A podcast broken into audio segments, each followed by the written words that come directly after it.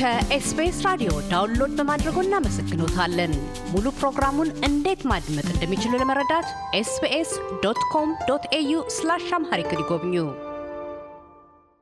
ኢንጂነር ተሊላ ደሬሳ ጉተማ በሲንጋፖር አውስትራሊያና ኒውዚላንድ ቀጠና የኢትዮጵያ አየር መንገድ ዋና ስራ አስኪያጅ ናቸው። ቃለምልልሱን ያካሄድነው ሜልበርን ፌዴሬሽን አደባባይ ከሚገኘው ስቱዲያችን ነው። መነሻችንንም ያደረግነው የኢትዮጵያ አየር መንገድን ወክለው ሜልበርን አውስትራሊያ የመጡበት ምክንያት ምንድን ነው በሚል መጠይቅ ነው።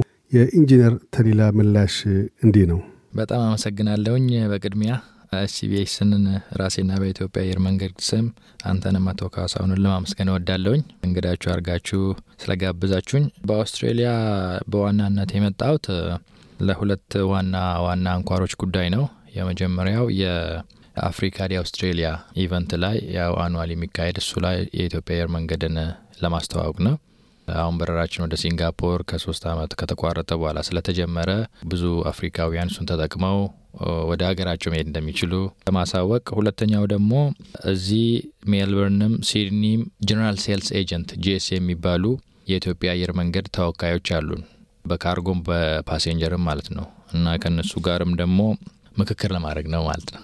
አሁን እንዳነሱት የሲንጋፖር የበረራ መስመር ከፍቷል። ረጅም ጊዜ ተዘግቶ ነበር በኮቪድ-19 ምክንያት እንደ ሌሎች አየር መንገዶች ሁሉ። በረራውን የጀመረው ከመቼ ጀምሮ ነው? ሁለተኛስ ከአውስትራሊያ ነዋሪ የሆኑ ኢትዮጵያውያን ወይም ሌሎች አፍሪካውያን እንደዚሁ ወይም ማንኛውም ሰው አውስትራሊያ ነዋሪ የሆነ ሰው ወይም ኒውዚላንድ እንደዚሁ በሲንጋፖር በኩል እንደምን አድርጎ ነው ወደ አዲስ አበባ ለመሄድ የሚችለው? እዚህ ያለው የእናንተን የቲኬት office በማግኘት ነው ወይስ ከማናቸውም የቲኬት ሽያጭ ቢሮዎች በመገናኘት ነው? በምን መልክ ነው በረራቸውን በእናንተ ማድረግ የሚችሉት? እርስዎ እንደጠየቁኝ ቅድም እንዳልኩኝም general sales agent አለን።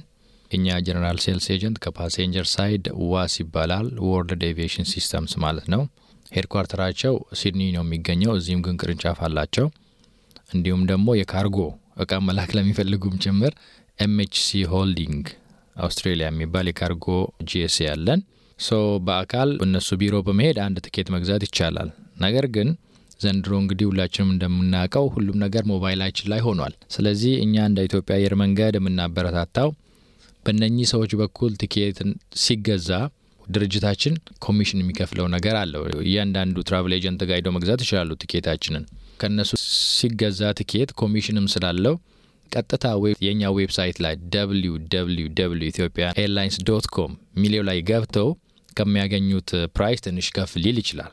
አሁን ሁሉም ሰው ሞባይል ስላለው www Ethiopian Airlines dot com የሚለው ላይ ገብቶ ካለበት location አዲስ አበባ ሲል automatically እኛውን ከኳንታስ Airlines ጋር agreement አለን። ከአውስትሬሊያ ሜልበርን የሚሆን any ከተማ ኳንታስ ከሚበርበት እስከ ሲንጋፖር ይመጣሉ። ከሲንጋፖር ደግሞ ወደ አዲስ አበባ በኛ flight ይሄዳሉ። or else ከ Singapore Airlines ጋር agreement አለን። ሌሎች በዚህ መስመር ላይ የሚበሩ ልክ እንደነ ስኩት፣ ጄት ስታር ያሉ even budget carrier ሁላ ሳይቀሩ አሁን agreement ኣችን almost ማጠናቀቅ ላይ ደርሰናል። ስለዚህ ሁሉም airlines በሲንጋፖር አውስትሬሊያ መሀል የሚበሩ ከኛ ጋር agreement major የሚባሉ ስላላቸው ሁለቱ airlines major ኦች ናቸው፣ ኳንታስ እና ሲንጋፖር። budget airlines የሚባሉ ከእነሱ ጋር ደግሞ በቅርቡ within two three weeks ሳምንት እናጠናቀቃለን። በአጭሩ እንግዲህ ቀጥታ በራሳችን ወደ Australia flight ወይ በረራ እስክንጀምር ድረስ ሞባይላቸውን ተጠቅመው book ሊያደርጉ ይችላሉ። automatically system ኡ connect አድርጎ ያመጣላቸዋል ማለት ነው። እና ያለን በረራ ደግሞ flight ኡ የተጀመረው ከኮቪድ በፊት ከተቋረጠ March 2020 ነበር የተቋረጠው። ከሶስት ዓመት suspension በኋላ March 25 2023 ነው የተጀመረው። ስለዚህ almost አሁን ሁለት ወር ገደማ ሊሆነን ነው። ያለን flight አራት ጊዜ ነው በሳምንት ከሲንጋፖር የሚነሳው። schedule ኡን ለማሳወቅ ያክል ሰኞ፣ ሮብ፣ አርብና ቅዳሜ ነው ከሲንጋፖር ወደ አዲስ አበባ የሚነሳው በሳምንት አራት ማለት ነው። እና አሁን ትንሽ ያጋጠመን ችግር ከአውስትሬሊያ ወደ ሲንጋፖር የሚበሩ ኳንታስ የሚሆን Singapore Airlines almost all በጣም demand ኡ high ስለሆነ flight ኣቸው ሙሉ ነው already። so ለቅርብ ጊዜ አሁን booking ላይገኝ ይችላል። issue ኡ እያስቸገረን ነው። ግን once that is resolved በደንብ load ማግኘት ስንጀምር flight ኡን maybe በቅርቡ የ Australia flight ከመጀመራችን በፊት የሲንጋፖሩን daily ለማድረግ እቅድ አለን። እሱ ላይ በርትተን እየሰራን እንገኛለን ማለት ነው። አሁን ሁለት ነገሮችን አንስተዋል። አንዱም በተለይ የዚህ በረራ ሰዎች ተመዝግበው ወደ ሲንጋፖር በኢትዮጵያ አየር መንገድ ከዛ ወደ አዲስ አበባ ወይም ወደ ተለያዩ የአፍሪካ ከተሞችም ለመብረር ትንሽ መታወክ አለ። በአብዛኛው ከዚህ የሚነሱ አውሮፕላኖች አስቀድመው እንግደኞችን መዝግበው ስለያዙ ከዛ ባሻገር ቀደም ብለውም ይሄ ችግር ተፈቶ ቀጥታ ከአዲስ አበባ ወደ አውስትራሊያ ሜልበርን የሆነ የትኛውን ቦታ ላይ ለመድረስ እንደዚሁ እስከምንጀምር ድረስ ብለዋል።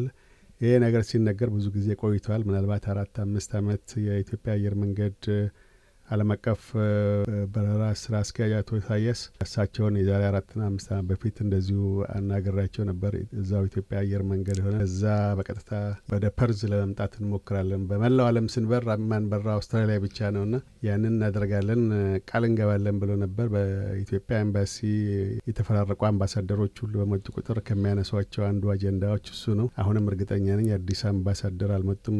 ሰሞኑን ሲመጡ አንዱ አጀንዳቸው ውስጥ እሱ እንደሆነ ነው ከወዲሁ ቀደም ብለን የሰማነው። እና ይሄ መች እውን ሊሆን ይችላል? ሌላው ተጨማሪ ነገር ወደ ምናልባት ፐርዝ መሆኑ ቀርቶ ወደ ሜልበርን ሊሆን ይችላል። ምክንያቱም አብዛኛው ገበያ ያለው እዚህ ስለሆነ ነዋሪው እዚህ ስላለ እንዴት ይቀረፋል ችግሩ? መች እውን ሆኖ ኢትዮጵያ አየር መንገድ የአውስትራሊያን የአየር ሜዳ ይረግጣል ብሎ ተስፋ ማድረግ ይቻላል? እውነቱን ለመናገር ልክ እናንተ ከምትጓጉት በላይ ነው እኛ ወደ አውስትራሊያ ለመብረር የምንጓጓው። ምክንያቱም የኢትዮጵያ አየር መንገድ እንደሚታወቀው ግዙፍ አየር መንገድ በአፍሪካ purely በ Africans የሚተዳደር እና በ African operated የሚሆን ያለ ምንም የውጭ ንክኪ ራሱን ችሎ የኢትዮጵያውያን ኩራት ብቻ ሳይሆን የአፍሪካ ኩራት ሆኖ ያለ ድርጅት ነውና አህጉራት እንግዲህ ሰባት አህጉራት አሉ። ከሰባት አህጉራት አንዱ ላይ ሰው አይኖርም። አንታርክቲካ ላይ so ሰው የሚኖርበት ከስድስቱ አህጉራት ውስጥ እኛ እስካሁን የማንበርበት አውስትሬሊያ ነው።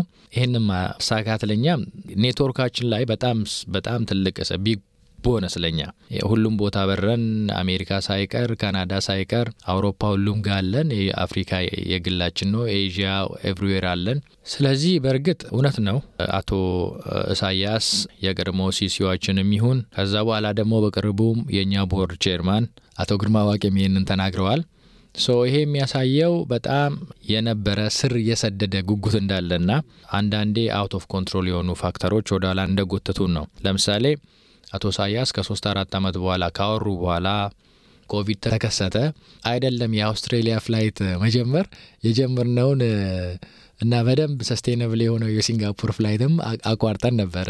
ስለዚህ ይሄ ደግሞ ዓለም አቀፍ ክስተት ስለሆነ እንግዲህ እግዚአብሔር ፈቅዶ ወዶ እንዲህ አይነት ኮቪድ እንደ ኮቪድ አይነት ያለ ቁጣ ሁለተኛ ካላመጣብን እና መልሶ ዓለም የማይዘጋ ከሆነ እርግጠኛ ነኝ አሁን ሳየው ከአንዳንድ የአውስትሬሊያ ባለስልጣናት ጋርም እድሉን አግኝቼ ለመነጋገር ችያለሁ። እነሱም በጣም እኛን ለመቀበል በጣም welcoming ናቸው። so ተስፋ ሰጪ ነገር ነው ከነሱ angle ም ያየነው። ስለዚህ መጀመር ብቻም ሳይሆን እንግዲህ መጀመር ቀላል ነው። እኛ የምናየው market ኡን the long run ያዋጣል ወይ? ምክንያቱም አውስትራሊያ ሩቅ ስለሆነ አውሮፕላኑ አንዴ ከቤት ከለቀቅ ነው አውሮፕላኑን ለብዙ ጊዜ ነው የምናጣው አውስትሬሊያ ደርሶ እስኪመጣና ስለዚህ ይህንን ወጪ በሙሉ ችሎ ቢያንስ ብዙ ትርፍ እንኳን ባናገኝበት ራሱን operation cost ኡን እንኳን ከቻለልንና እዚህ ያሉ ኢትዮጵያውያንንም Africans support ማድረግ ብንችል ቢያንስ ለእኛ አንድ satisfaction ነው እና ትርፍን ብቻ አይደለም እኛ ሁሌ የምንሰራው ይሄ አንዱ corporate social responsibility ያችንን መውጣት ነው። ነገር ግን ሁሌ ደግሞ bleed እያደረግን እንስራ ብለን ቢዝነስ ካሰብን ደግሞ ወደ ኪሳራ ነው የምንሄደው። እሱን ደግሞ መፍቀድ አንችልም። ስለዚህ አሁን እነኚህን balance እያደረግን ስለምንሄድ አሁን ባለው ሁኔታ demand ኡም የአውስትሬሊያ market demand ለትራንስፖርት ያለው በጣም ከፍተኛ ነው። ስለዚህ ጊዜውን በዚህ ሰዓት ነው ብለን ለመናገር ቃል ለመግባት ቢያዳግትም፣ ምክንያቱም አንዳንድ ፍቃዶች ከኛ እጅ የሚወጡ ነገሮች አይደሉም። በአውስትሬሊያ መንግስት የሚሰጡ አሉ። ለምሳሌ እኛ fifth degree freedom የሚባል አለ።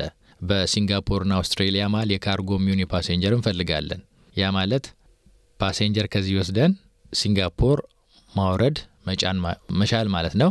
ካርጎ ላይም እንደዛው ማለት ነው። so እነኝህን freedom ኦች ካላገኘን operation ኣችንን greatly affect ሊያደርግ ይችላል። በዛ ላይም ደግሞ አሁን እያጠናን ያለነው የአውስትሬሊያ main cities ወደ አምስት ገደማ ናቸው የት እንብረር ብለን so ከሱም ደግሞ ሲድኒ አሁን ብንወስድ corporate travelers ኦች ይበዛሉ። corporate traveler የራሱ pros and cons አለው። ሜልበርን ethnic traveler ይበዛል። ትውልድ አፍሪካውያን I think number one አሁን ባገኘነው data all over Australian city ስናይ በብዛት የሚገኙት እዚህ ሜልበርን ውስጥ ነው። እሱም የራሱ advantage ያለው disadvantage ም አለው። እዚህ ደግሞ corporate traveler ስለሌለን፣ ስለዚህ the long run የት ነው የሚያዋጣው? ፐርት ብንወስድ በጣም closer ነው ለመብረር እዛ ጥግ ላይ ስለሆነ ለሲንጋፖርም ይሁን ፐርስን እንብረር ብለን ካልን በሲንጋፖር ብቻ ሳይሆን በሳውዝ አፍሪካም ጭምር መብረር እንችላለን ወደዛ። ስለዚህ ብዙ factor ኦችን consider እናረጋለን። ግን for sure አንድ እርግጠኛ ሆኜ ልነግራችሁ የምችለው በቦሌም ይሁን በባሌ ግን ሲድኒም ይሁን ሜልበርን፣ ፐርት this time እንግዲህ እንዳልኩት ያልታሰበ ክፉ በሽታ እንደ ኮቪድ አይነት ነገር ፈጣሪ አያምጣ እንጂ እሱን you will see us on soil of Australia። ከኢንጂነር ተሊላ ደራይሳ ጋር ያካሄድነው ቃለ ምልልስ በዚሁ አልተቋጨም። በቀጣዩና የማጠቃለያ ቃለ ምልልሳችን የኢትዮጵያ አየር መንገድ የኮቪድ-19 ወረርሽኝን እንደምን እንደተወጣና ከቶንም አትራፊ ለመሆን እንደበቃ በአዲሱ የአየር መንገድ አስተዳደር የዘመናዊ አውሮፕላኖች ግዢና የአገልግሎት ጥራት ደረጃው ከምን ላይ እንደሚገኝ አንስተው ያስረዳሉ። እያደመጡ የነበረው የኤስቢኤስ አማርኛ ፕሮግራምን ነበር። የፕሮግራሙን ቀጥታ ስርጭት ሰኞና አርብ ምሽቶች ያድምጡ። እንዲሁም ድረገጻችንን በመጎብኘት on demand እና በ SBS mobile app ማድመጥ ይችላሉ። ድረገጻችንን SBS dot com dot au Amharic ን ይጎብኙ።